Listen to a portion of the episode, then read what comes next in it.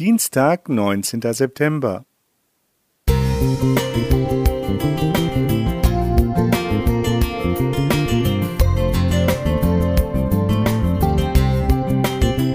Ein kleiner Lichtblick für den Tag.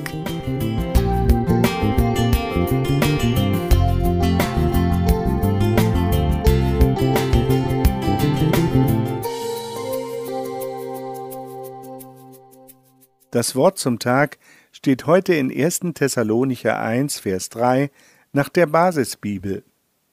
Vor Gott, unserem Vater, müssen wir immer wieder an euch denken, daran, wie ihr euren Glauben in die Tat umsetzt, wie sehr euer Wirken von der Liebe bestimmt ist und wie unerschütterlich ihr an der Hoffnung auf unseren Herrn Jesus Christus festhaltet. Alle vier Jahre wird der Bundestag gewählt. Bevor die Bürger zu den Wahlurnen schreiten, läuft ein Wahlkampf, in dem die Parteien ihre Programme vorstellen und die Zukunft in hellen Farben malen, vorausgesetzt, die Wähler setzen ihr Kreuz an der richtigen Stelle. Am Wahlabend und einige Tage danach herrscht bei den Gewinnern Festtagsstimmung, doch sehr bald merkt man, wie schwierig es sein kann, bei allen guten Vorsätzen die gemachten Versprechungen umzusetzen. In seinem Brief an die Christen in Thessalonich lobt Paulus die Empfänger, dass es ihnen gelungen war, ihren Glauben zur Tat werden zu lassen. Als die Gläubigen das Schreiben erhielten, gab es die Gemeinde in dieser griechischen Stadt erst ein bis zwei Jahre.